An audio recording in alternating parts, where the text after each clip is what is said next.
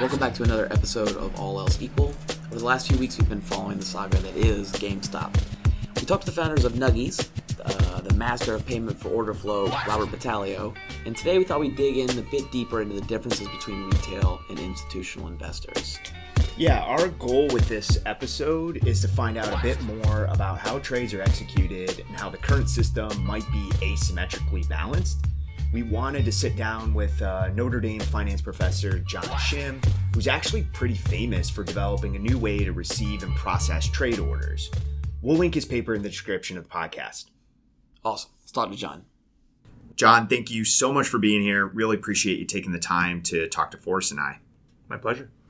So, John, your research was cited in a January 8, 2020 statement by SEC Commissioner Robert Jackson. And the statement begins America's stock markets are riven by a fundamental conflict of interest. Exchanges both operate public data feeds and profit from selling superior private ones. Because exchanges have no economic reason to produce robust pub- public data on stock prices, investors have long demanded a vote on how the public feeds are run. Rather than give investors a real say over the data that drives our markets, today's release merely invites for profit exchanges to draft their own rules on these questions because that approach has failed investors before, and there's no reason to expect it to succeed now, I respectfully dissent. So there's a whole lot in there that we need to unpack, um, or that we could unpack. But I was hoping maybe you could, we could just start by telling me more about like what does what does Robert Jackson Jr. mean by fundamental conflict of interest um, that's going on with these exchanges? Yeah, so I think a good way of thinking about what Commissioner Jackson is talking about uh, is is to look at the research that I've done with co-authors um, and understanding how exchanges are making money. Uh, and that kind of goes back to research that we've done that shows that exchanges use a, a market design called the limit order book, which uh, is used by most exchanges around the world. And this limit order book design is actually flawed in the sense that it processes messages in continuous time in a serial process. Now that seems innocuous, but in the high frequency era of trading, what this leads to is a never ending arms race for speed. Wait, can I stop you right there? How does this how did this order book get into place? Right. Yeah. So let's go way back Sure. in time, right? So the limit order book has always kind of been in place when there were humans in the floors, when it was floor trading. Yeah. Uh, and at some point, we made a mistake, I think, in translating the limit order book rules that humans implemented into strictly coded rules that a computer would implement. Because a human has the ability to say, hold on, there's a lot of stuff happening at the same time, effectively the same time. Let's figure out what the market price is, and then let's do trading there. Uh, but the computer does not have the ability uh, to do that. It knows that it has to process messages in a serial fashion. Uh, and as a result, being just a tiny bit faster than the competition actually becomes economically valuable. And to give you a sense of magnitudes, that tiny bit today is one microsecond. So one millionth of a second. Wow. So serial process order, just to take a step back, just means that like if Jason submits this right before I do, Yeah, even if it's a millisecond before, Yeah. his thing clears before mine. that's right. Okay. I process Jason's order before Okay. yours. Okay. And so Exactly right. again, thinking about this back to humans, it would be more so that simultaneously me and Forrest are handing you orders Yeah. and you're like, "Oh, well I got these two orders. I don't know who came in first. And so now I'm figuring out what the price should be based on these orders. Right. But And computers other can't information yeah, and other information, but the computer can't do that. It's just it'd be like, "Oh, Forrest came first. Yep. Right? That's right. So that that incentivizes both of you to be as fast as possible. Yeah. Uh, and that's this never-ending arms race. Could you give this like an example of how? So how do I monetize that, or how do I arbitrage off of that opportunity? So Yeah. I'm, I'm a nanosecond or a millisecond Yeah. faster than Jason. Like, how do I make money off of that? Yeah. So the example that we use in our research is responding off of news or or information that is basically publicly observable, so Mhm. everyone can kind of see it, and it has obvious ramifications for stock prices or securities prices. Uh, and as a result, everyone tries to incorporate this information at essentially the same time. But because the continuous limit order book processes messages one at a time, there's no such thing as everyone responding at the same time. Yeah, right. Someone has to be first. Yeah. Uh, and as a result, if there are profits to be made to incorporate obvious information. For example, something that says the S&P 500 should be higher. Then we'll all race to buy quotes or buy offers to sell that are Mhm. basically stale, that don't incorporate the new information. And because if there's say five high frequency trading firms and there's only one person that owns the stale quote that's at the S&P 500, uh, it's likely that the H- the HFT snipers quote win the race to respond because if we all get message if the limit order book gets messages at the same time from six different people, one to cancel the stale quote and five to snipe, uh, it's likely that the five snipers will win most of the time. Wait, but isn't this good? So Jason is a high frequency trader Yeah. sniper, which I like that. I love this okay, all right. And I'm just like this like slow guy who's like just stumbling around. And so new information is released, and Jason says like, okay, new information is released. That's gonna like we should update our beliefs about the price of this particular asset, up or down, whatever it Yeah. is. And he acts on that, right? And that causes prices to change. Like that's good, right? Yeah, Isn't that, that- what markets are supposed to do? Yeah, so I think there is an element of uh, that this is information getting into into markets in a very efficient way, as fast as possible, which we think is kind of good for market efficiency. We think we think this is maybe markets working very well. Uh, I think for two different two reasons and one kind of bigger picture reason this is this is actually harmful. One is since there's nothing built into markets to connect them at a very plumbing at a basic plumbing kind of level. If you have two markets that represent economically very similar things. There's nothing to tie them together except for arbitrage. Mhm. And the way that we think about this is that obvious information that affects one security will affect another and will lead to arbitrage profits.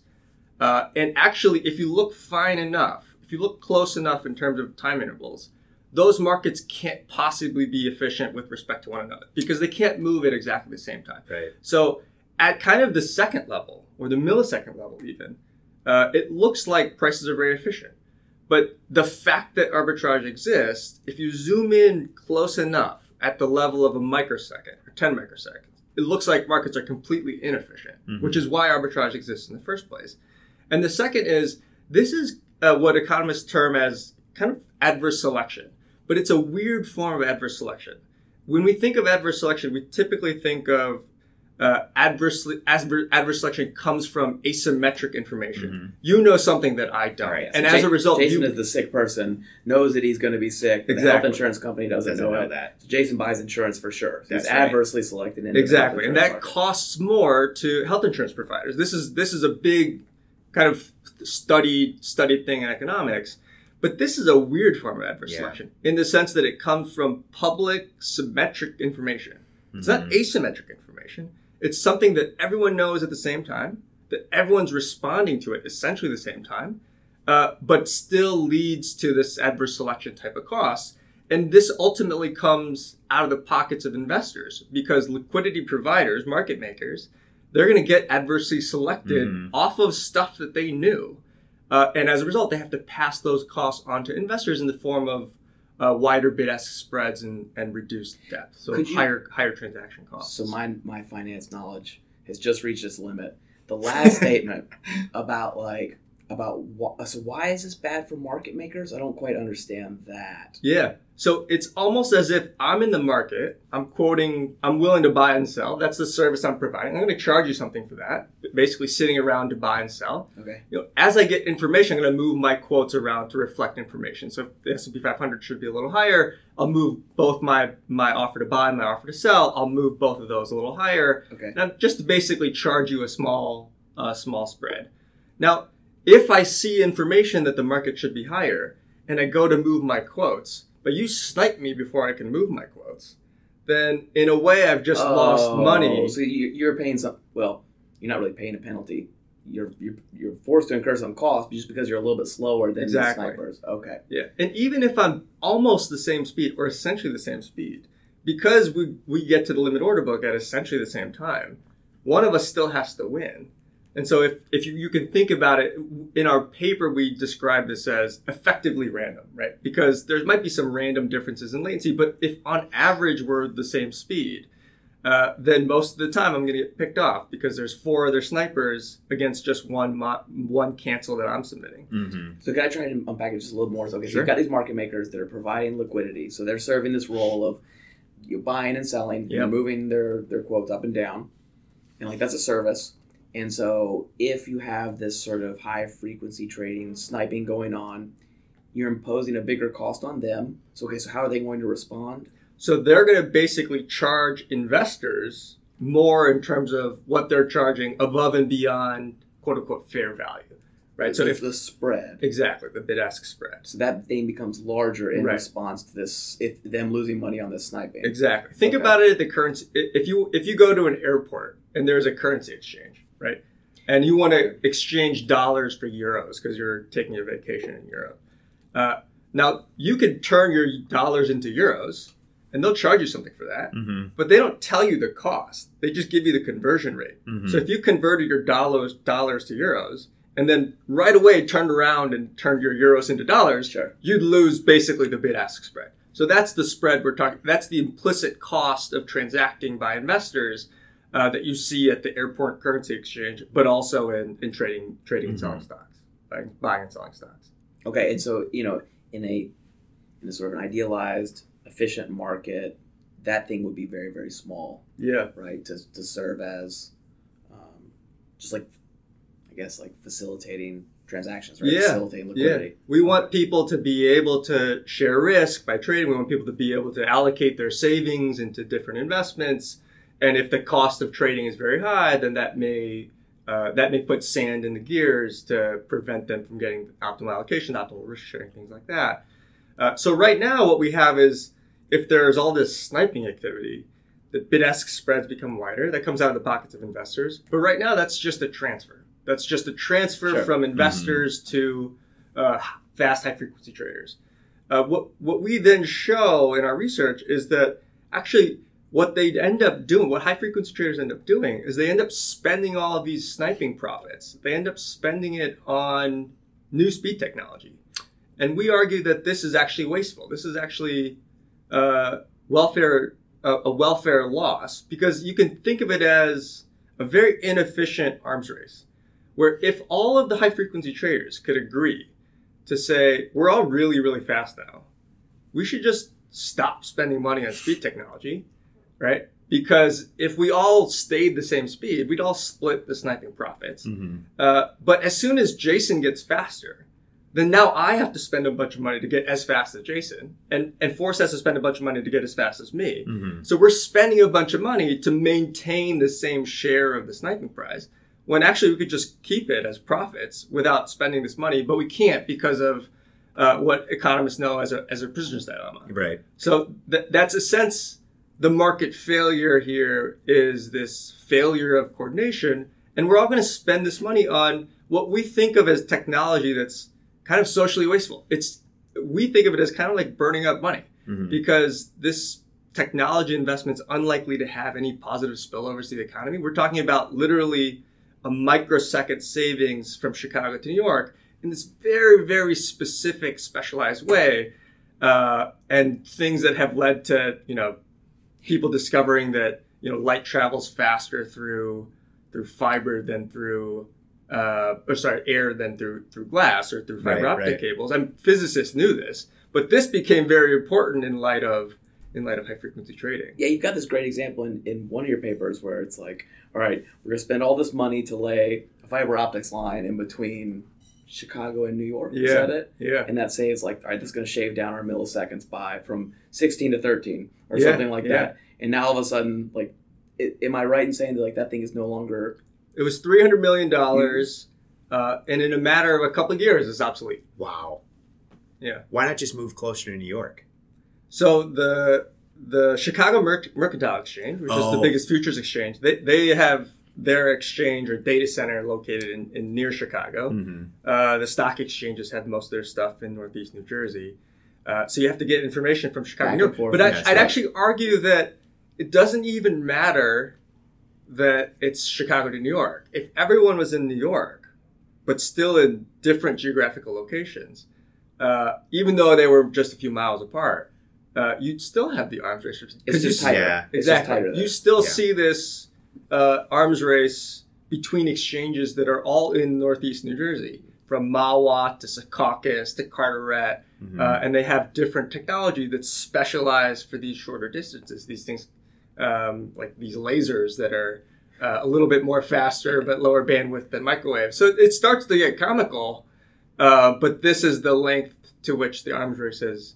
Because the arbitra- arbitrage opportunities are like Exactly. that because it's so valuable. just think about it this way there's free money that you can pick up but in order to pick it up you have to be faster than everyone else Mm. right so if you're faster than everyone else you just get this pile of money yeah. uh, and so people will spend as much as possible actually as mu- equal t- in, in our paper exactly how much you're picking up is what they're willing to spend on on getting fast Because it's so because it's such a competitive market. exactly So there's so there's really no incentive to s- share the profits in this way, right? Yeah. And so you think like this will always persist. so that's that's what what our paper shows. Now they do have uh, they do have the incentive to try to to coordinate, but that Yeah. that's not a stable. Well, It's always with the prisoner's dilemma, right? Yeah, the it's prisoner's dilemma is always the case that like Exactly. we would be better off coordinating. That's right. Exactly. But we always have an incentive to screw the other person, Right. and we're not going to coordinate. Exactly. It's, it's funny because we ta- I talk about this in class about repeated game Nash equilibria and how Yeah. it's possible, right? Yeah. And so we still play these games in class, Right. and we still don't get to the Nash equilibrium. Yeah, yeah, This is a perfect real life example of that. yeah. So then, uh, how do we? How do we? So if it's can the is is there going to be a market fix to this? Yeah, so so this is a very long-winded way of, of getting to your initial question. Um, and so the, the way that we think about this this market fix is in our paper we argue for a very simple market design change, which is just run an auction every millisecond, uh, as an example in terms of the time range. And uh, so that's a thousand auctions per second. And what that does is it, it lets a lots of things happen at essentially the same time, right? So for most investors, this doesn't do anything because you know the the chance that you want to buy hundred shares of GameStop coincides with other market activity. The probability of that happening is almost zero, right? Mm-hmm. In most milliseconds, in most stocks, nothing happens at all. Not even a quote change, like if the ask moves or you know a quote changes from 100 shares to 200 shares, right? So in most milliseconds, nothing happens. But in some milliseconds, there's a lot of stuff that happens, Mhm. which is everyone responding off of the same information. Yeah. And in those cases, we just batch up all the orders and then we change the nature of competition. Instead of who can get to the exchange first, competition on speed, the auction transforms that to competition on price. Who's willing to pay the highest price, price. in the auction? And so Bertrand competition kicks in, and Yeah. then we get essentially the informationally efficient price. We get that revealed in the auction through through competition without people getting adversely selected. Could, could you make that example maybe a little bit more clear? Yeah. So let's see. I'm having trouble about thinking about an auction taking place over the course of a millisecond. Yeah. Um, something happens, information is revealed, and we all want to act on it, and we're all very good at acting very quickly on really quick information, Yeah. right, or something like that. Um, let's say that we want to like we want to update our price upwards, Yeah. right? So like something becomes more valuable due to this information. So there's these stale quotes out there, Yeah. right? That say like this thing is at the old price, the old lower price. So Jason and I both want to buy this at the the lower price, Right. and so we both submit bids to buy this thing. We're Yeah. trying to buy the lower price. But the way the auction works is if now there's competition within that block, Jason and I are now competing with each other. We're not sniping off of this like very stale lower price bid. We are competing with each other. And presumably that means that the price we're going to pay is higher for that Right. thing, for that old stale quote, which was at a lower price. Yeah, so there's actually two ways in which the auction prevents sniping. One is I have a full millisecond to cancel my quote if I'm the stale quote. Oh, and Oh, you can shit. cancel it too. so I can cancel it. you have a full plenty of time. millisecond. okay. Exactly. Plenty of time. Uh, so That's even- amazing to me. First of all, just like wow. Okay. Yeah. Um, so I could cancel it, but even if I'm not paying attention, and you guys both try to snipe my stale quote, uh, well, then it'll become. Let's say that the stale quote's at 50, it should be at 100, right? It's a pretty big jump. Uh, so then Jason says, "Well, I'll I'll buy it at 51," and and Forrest says, "Well, I'll buy it at 52." And Yeah. then, you know, you do the whole Bertrand thing up Yeah, to right. basically just below 100. Yeah. Uh, so in, in effect, you're pricing in the information because the snipers then have to compete with each other to try to get the to try to get the stale quo, and competition pushes the price up to the informationally efficient price. The biggest social cost of all this is that we have so many brilliant, talented people that are doing this and not doing something else. That's one argument that we make. That are just Yeah. like, oh my gosh. That's exactly one of the. arg- I mean, we don't show it formally in the model, but you know, a, a lot of this spending on on speed in this arms race is not for physical capital, but for human capital. I think anecdotally, I've heard that you know, fifty percent of PhD students from top top physics programs in in the country Get picked off for finance? they they end up going to finance. Yeah. Wow. Yeah, and, and a lot of them are going to high frequency trading firms. Huh. Okay, can we take a step back to um, coming back to the first quote? Um, how do these exchanges make money? That's what Yeah. I, I still don't quite understand. So so exchanges, you what one way you can think about exchanges is that if you want to snipe stale quotes on Nasdaq, you have to be really really fast.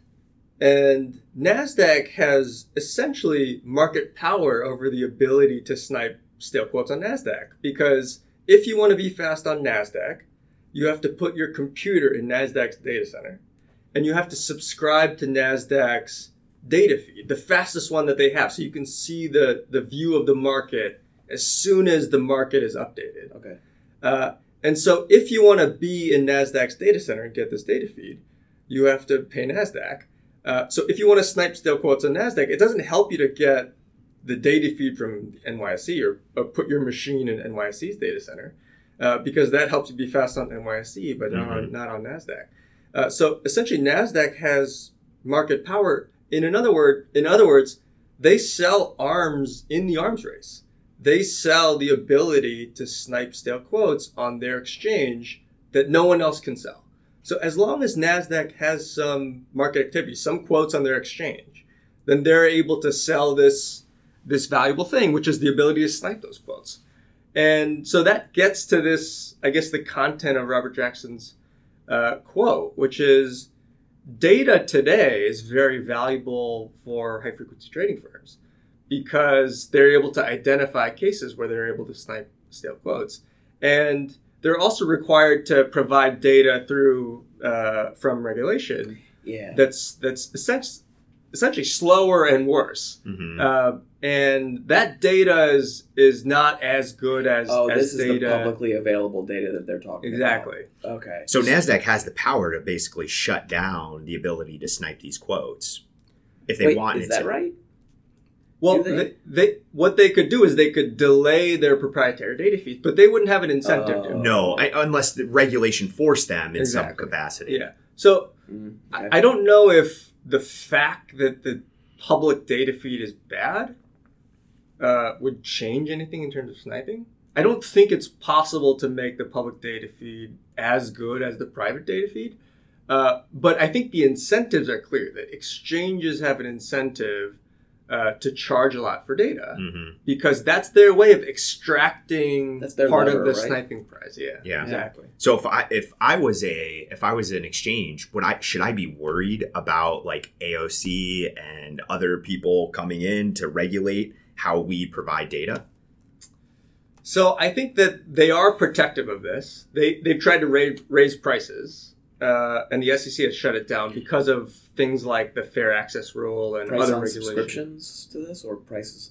So what they do is they they charge uh, they charge really really high prices for faster data feeds or slightly closer connections to the matching engine. Right. Okay. um, and and the fees are are much much higher than you know if you're you know two two um, rooms away in the data center versus right next to the matching engine. Okay. Uh, and and the SEC has shut down some of these some of these proposals uh, because they it, in their eyes it violates some of the regulations in this really complicated regulation called Reg NMS. Okay.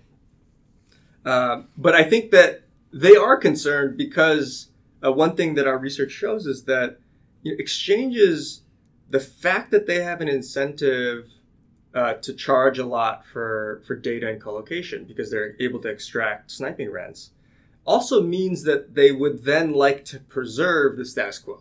they'd like to have the limit order book as the market Mhm. design because the limit order book is what allows for sniping in the first place. So if you and that's switch, how they get the rents. exactly, Yeah, that's right. Yeah. So so the limit order book creates sniping, and then Nasdaq can then charge the snipers to snipe. Yeah, right. Uh, and if they got rid of sniping, then they wouldn't the- be able to charge the sniper. So where does the pressure go in that case? So it's like this is like I'm just in my head. Head there's like this picture of like I don't know like a cylinder with like all sorts of holes and water's like poking out everywhere. You can Yeah. poke holes in some and like water's going to come out of different holes. So like if you if you if you plug up this pressure, so you say we're we're going to get rid of this rent for this group, yeah, and if you get rid of this high frequency trading, like where does the pressure go? So let's say we, we do the frequent batch auctions. yeah, yeah.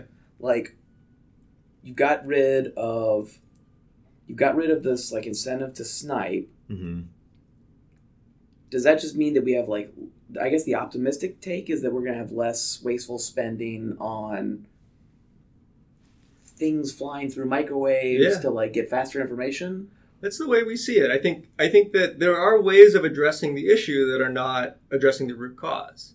So people have proposed uh, a financial transactions tax, which is to, tra- to tax each financial transaction, uh, you know, a relatively small amount.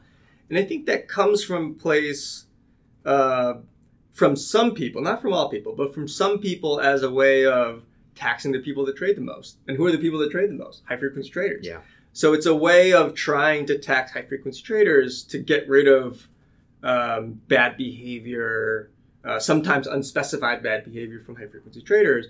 Uh, our analysis actually shows that uh, a- financial transaction tax does reduce sniping, but actually ends up harming investors more because ultimately investors have to also pay this financial transaction tax. So the amount it reduces sniping by uh, isn't offset by um, it doesn't offset the amount they have to pay extra in taxes. I see. Uh, so it reduces reduces the sniping which is going to reduce that bid ask spread which is good for investors right? but investors also have to pay the tax Yeah, which And- adds on to eff- the effective spread that they have to pay. oh yeah, yeah, yeah Exactly. sure that's like another way of thinking about Exactly, that tacking onto exactly. the spread Yeah. So I think there are, and, you know, there may be other reasons to justify a financial transaction tax. Some people think of this as a implementation of a progressive tax. Uh, That's right. And I don't have much to say about we we, get, we tax the wall street fat cats exactly. Uh, so I don't have much to say about that. But what I do have to say is, is I don't think it's very effective in eliminating sniping specifically. Uh, if there are other specific things in HFT that people want to get rid of, you know, it may harm some of that. It may eliminate some of that behavior, but I think for sniping, it doesn't. Uh, it doesn't get rid of it, and part of that is because it doesn't address the root cause, which is the limit order book creates Mhm. these these opportunities. Uh, and there have been other market designs. IEX also addresses, uh, which is which is uh, an exchange that was started by the protagonist in the, in Michael Lewis's book Flash Boys, uh, which had a lot of attention in in 2000, I think 2010, 2011. Um, but that market design also doesn't necessarily address the the root cause, whereas whereas frequent batch auctions is exactly designed to address the root cause of of sniping that is created by the limit order book. So no one's going, unfortunately, going to pick up auction batch auctions because there's no in, there's no like money making incentive there, right? Yeah, exactly. So- that's, so how do you the role of the incentivize central, pl- central planner? That's right. That's the role of like the Yeah. regulator is to like force. Look, there's a socially optimal solution. We're Yeah. going to force this upon you, even though your incentives are bad. But there's got to be an incentive. There's got to be. Is there a market incentive to institute the batch auctions? So we do think that if someone were to do it, it would be from someone that has relatively little market share. Because if you have little market share, then you're not able to extract as much um, by charging for sniping. Uh, or, or a new startup like And this is an exchange, right? So An this is like exchange. so an Mhm. exchange to say Exactly. we're going to implement this. But you could do it from a regulatory perspective, right? Couldn't the SEC just say like, no, you're all going to move to this frequent batch auctions because John Shim thinks it's a good idea? Yeah. Yeah, that's exactly what That would they be should actually do. that'd be. Uh, so we had uh, Robert Battalio on a couple weeks ago talking about payment for order flow, um, and could you could you tie this together? Because so my takeaways from payment for order flow was something like I can buy the you know, so Jason is like a, a dumb investor and I can buy this stuff from him. I can kind of cream skim off of like these these trades which I don't think are smart, and then I can take these orders and then presumably I can monetize that somehow. I can make better trades with these orders. Um, that's my naive understanding of this. Like, how is that related to this like super super fast sniping, which where where payment for order flow seems like much seems like a super slow version of this, or is it or is it not? So, I think they're pretty unrelated uh, in some ways, but maybe related in other ways. Uh, and and I don't have published research on this necessarily, so this is this is more of my understanding and my opinion. I, I have some industry experience as well, uh, so so this stems from that. The way I think about payment for order flow is basically how you describe it. Part of it is cream skimming. Part of it is trying to induce competition, uh, which wasn't the case maybe in, the early days of payment for order flow, but certainly is today. Robinhood has at least two, probably more, um, you know, hedge funds or high frequency trading firms that are vying for Robinhood order flow, and they're paying for it. Uh, so in that sense, they're competing for the order flow, but they're also getting the juiciest stuff. They're trading small orders, um, which are associated with smaller costs, and those orders tend to be uninformed. So on average, they they don't tell you where the stock is going. These are exactly the people that you want to trade with. Uh, going back to the adverse selection kind of yeah. example, this is like providing health insurance uh, to only the healthy people. Right. Uh, that's a good deal because you don't have uh, the big costs associated with with serious disease. Um, so I think that's that's basically my understanding, which is basically what you what you said. Uh, I think another way in which high frequency trading firms are interested in getting the order flow is that it helps you understand other order flow. So if I see all the order flow from uh, from Robinhood, and I know this order flow tends to be uninformed, then I can start to understand better other order flow that I see maybe on an exchange. Uh, so if I'm a market maker on an exchange, then I could start to understand what type of order flow on the exchange looks similar to order flow from Robinhood, mm. and then infer better what order flow is likely to be informed or uninformed. Oh, interesting. Okay. So that that's another way, and, and research in the literature has shown that uh, this may be part of why order flow is very very important uh, or very valuable to high frequency trading firms, high frequency market makers, is partly because you'd like if you have to sell insurance, you'd like to sell it to the healthy people, right? Uh, but also that that may be able to better identify who's healthy and sick when it's not so. so you can identify so the noise, which yeah. means you can identify also. If you can identify the noise, you can identify what is like intelligible exactly. as well. Exactly. So how is this related to? I mean, so Robin has been criticized for selling order flow, um, but they also provide this service of they provide you know trading at zero explicit price to consumers. Um, if we're thinking about regulatory changes, so if you get rid of payment for order flow, like does Robinhood now have to charge prices for trading, or does like that pressure go somewhere else? Yeah. So I think that there's a few ways that this could go.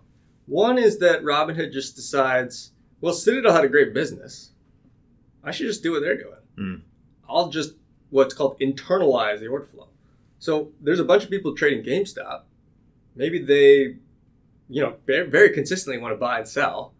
Uh, I can charge the buyers a spread and the sellers a spread. And since buyers and sellers arrive randomly and so frequently, I can basically collect the spread. Just collect the spread. Uh, now, Robinhood isn't as good as this at doing this as Citadel, probably much, much worse. So that could lead to higher prices in the bid ask spread uh, while still charging zero commissions. Um, so it could lead Robinhood investors to be worse off. But presumably, investors in Robinhood would have no idea that they're worse off either, though, right, right? Because these these bid ask spreads are uh, they're hard to figure out. Yeah, right. Um, they're hard to figure out. You know, you need to know what was the bid and the ask in the market. Mm-hmm. What's the midpoint? How much more did I pay relative to what I would have gotten if I went to Nasdaq? These are really complicated things to measure. Uh, big, sophisticated investors have trouble measuring this. So for an investor to do this is is basically. So I, I, can't do this on my Robinhood act. it's, yeah. very very difficult. Okay, but that, going back to the data thing, that's part, I think part of the reason why the SEC cares about data is because they'd like to have as much transparency as possible for, if not investors, but for people doing research or people that have access to the data, they can then start to see if investors in aggregate are paying more or less than, um, you know, in one proposal versus another, or one market structure versus another market structure. Um, with the Robinhood thing, I think so. There's, there, I think there's two ways that could go. One is that Robinhood then internalizes the order flow instead of selling it. The other is they send it off to exchanges. Uh, in that case, I'm less certain about which way the market goes because it's possible that uh, if you have a health insurance market and then all of these healthy people that were previously not in the market, they get added to the market. That then reduces the. It's weird that the retail cost. investors are the healthy people. Yeah. okay, okay, okay. right. Okay. Okay. Sorry. Sorry. Keep going, please. Um, so it's not it's not op- so on paper that sounds like you know if you have people that are skimming the cream, and then and then you add those people back in that that then reduces the the average cost of providing health insurance, and that that could be the case. There's there's also lots of institutional frictions like there's uh, kind of goofy minimum tick sizes. So ticks uh, stocks can only only be traded in increments of a penny. So for you know a ten dollar stock, it's actually a pretty big Right. price increment. Uh, so it's not clear that you know if investors are trading ten dollar stocks, uh, that they'd actually even see this improvement because it would be sub penny. I remember Robert talking about how that was actually much larger back in the day before. Oh, yeah, right? right. It was like twelve cents or something like that. Yeah, it used to be a, it used to be a quarter of a dollar, and then eighth Yes, of a right. dollar, and then a penny. Hmm. Yeah. So Ken Griffin explicitly said this, which I was surprised about in, in his uh, congressional testimony, that the reason why Citadel can do such a good job at doing better for investors is because they're not restricted by quoting in increments of a penny. Oh, sure. So they can improve at sub penny prices. And you think like saving half a penny isn't a big deal. But remember, for a ten dollar stock, you might be buying a thousand shares or Yeah. ten thousand shares. And in that case, that that actually might end up Yeah, being that's real money. yeah, it's material. One thing that I think is lost in this argument sometimes is from like when you hear people that are kind of ranting and raving against Wall Street, they say like, you know, like finance people are making all this money. That's coming from arts and letters, right? This is the Arts and Letters official stance Yeah. is that Wall Street people make too much money. That's the eloquent Arts and Letters stance. Um, I think one thing that is lost is like lots of people here are providing services. Yeah. Right. Lots of people in the finance industry are providing valuable services. Of course, they're not going to do this unless they're compensated for it. Right. Okay. But then it's like, how much of this? I don't know. I still don't know how to think about like how much of this is like compensation for actual legitimate economic services people are providing, like Robinhood, like providing this platform to like allow me to like lose money on dumb trading, right? Yeah. Like that's a service. Um, they should be compensated for that. Versus like rent seeking, versus like extracting profits without any without creating any economic value. This is maybe too big a scope of question for you, but like, is there a way for me to think about what proportion of finance is rent seeking versus like creating economic value? I just don't have like a good construct Yeah. in my head for thinking about that problem. So this is this is one that's hotly debated amongst you know finance financial economists. Uh, one joke is that you know if you work at if you work at General Mills and you make cereal, one perk of that job is you get a lot of free cereal. So if you work in finance, one perk of the job is that you get a lot of free money. Money. Um, so that that's like one of the jokes. No, it's a, but it's a serious Uh, The debate. official arts and letters stance is that that joke is not funny. Please continue.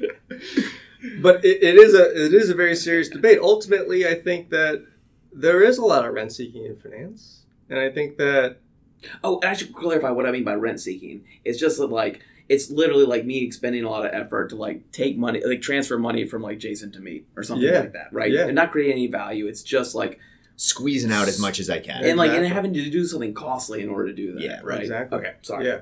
So I think that there is a lot of rent seeking uh, in finance. Now, how big of it as a fraction of uh, of the finance industry, I, I don't I don't know. Uh, I also don't know what the right size of the finance industry is. Some people Yeah. even reject that question. One of my um, one of my uh, kind of advisors before he he left Chicago uh, was was very adamant about this. Like, how do we know what the right size is? The right size is what the market says the size should be, um, which is very Chicago That kind is. of Yeah, view. Um, but I think that you know ultimately, I think there is a part of finance I think is very important, which is and research has shown that uh, countries that have more developed uh, financial sectors have faster GDP growth.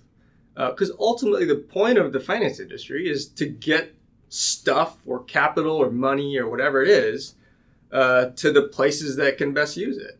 Uh, so in essence, they're intermediary. I think some people are uncomfortable with the fact that an intermediary makes is is accountable for I don't know what it is today, ten percent of GDP. Mhm. Seems like a large number for an intermediary, but maybe it's not because Bank- maybe banks like banks make lots of money, yeah. right? Like as like performing this function, financial Exactly. function. So I think it's a it's a really good question. I don't have a very insightful answer, but I think certainly there is a lot of rent seeking. Certainly there is a lot of productive activity. Whether that's 90-10 or 10-90, I, I I don't know. But I think the Robinhood thing is interesting, right? Because uh, it allows people to trade for almost free. And there's research that shows, going back to the 90s, that uh, that when retail investors trade, uh, they actually don't beat the market. They actually don't lose to the market, which is what you'd expect in an efficient market. Is that stocks are basically priced right, Mhm. and regardless of what you pick, if you pick throwing darts, you're basically going to get the risk-adjusted return. Mhm. And what they found was that the people that traded more ended up losing more because they paid more in fees. Uh, so that begs the question then today: Is that pattern still true? Still true. Yeah. Because uh, fees have gone down to close to 0 Mhm. So are people still getting the market return? And it can't be the case. That can't be true then, right? I don't know. I don't know either. Maybe Yeah. that, that's a next An research paper for you. aspiring PhD of finance student. Yeah, uh, someone that's should look at that. Yeah, there have been papers that have looked at how Robinhood traders trade and how they make money, but it's not systematic uh, in a way that you can identify the individuals and you can understand, see their individual trades. They kind of have it as Robinhood as a whole. Um, and there is some evidence, but it's a pretty short window. And, you know, of course, Robinhood traders like growth stocks. And growth stocks in the last couple of years have been doing fantastic. Mhm. So it's not a coincidence that you know on paper they look like they're doing well. They look like they they're big, being able to pick pick That's the right. right stocks. Uh, But I think we need more research to figure out if And more time. Let's wait 10 years, right? yeah Let's see we how they need do more in time. 10 years. Yeah, if That's the whole thing that's doesn't a very blow academic then- statement. Yeah. There's something that's very important right now. We should wait ten years to figure out the answer. Well, to I got to see how much they beat the market in 10 years. That's very important. I agree. Or the other or the other academic statement, which is we need more data. You need to give Yeah, us more we just data. need more data. You need to give us more data. Maybe that's a good place to stop. That's a good place to stop. I agree. John, thank you so much for enlightening us. Um, we'll kind of have to have you back on to talk about some more of these questions. I, I still have a ton. No, that was awesome. Yeah, thank you so much. My pleasure. Wow, I love talking to John. We'll certainly have to have him on again. Yeah, that was great. He can be our roving high fre- tra- high frequency trading correspondent or That's something. right. Something that's a mouthful. Um, I do want to kind of circle back on one thing that I asked him, which ends up being kind of an impossible question, which was, you know, I, I have in this mind that like in my mind that part of finance is like generating real value from price discovery and you know moving dollars from one thing to another in a way that's going to generate kind of economic growth. But there's also rent seeking, right? There's like me creating this like fiber optic cable from New York to Chicago just to like improve my millisecond information speed by three milliseconds, then it becomes obsolete and you just got this thing kind of sitting around, right? That's wasteful spending. I think we can all agree with that. Wasteful use of resources. And so I asked about this proportion of rent seeking, chasing dollars to steal from another person or transfer, uh, versus like real economic activity in finance. And John said, well, you know, like you really, we don't even know how to measure the market size. And so that's kind of an impossible question to answer. But I, I do like his approach, which is very much like, look, let's identify socially inefficient outcomes. This this kind of prisoner's dilemma game that, that- that's taking place let's think about solutions that can you know get rid of that rent seeking incentive. And ultimately we, you know if you get rid of that rent seeking incentive then you know instead of having these wasteful cables that are being you know uh, produced those resources whether it's human capital physical capital can get diverted to something that's actually productive. So I, I, I love this focus. Yeah i agree completely. And like you said it was a good question. And for our listeners out there if you have another good question feel free to drop us a line at all else equal podcast at gmail.com. And that's it for today's episode. Thanks for listening.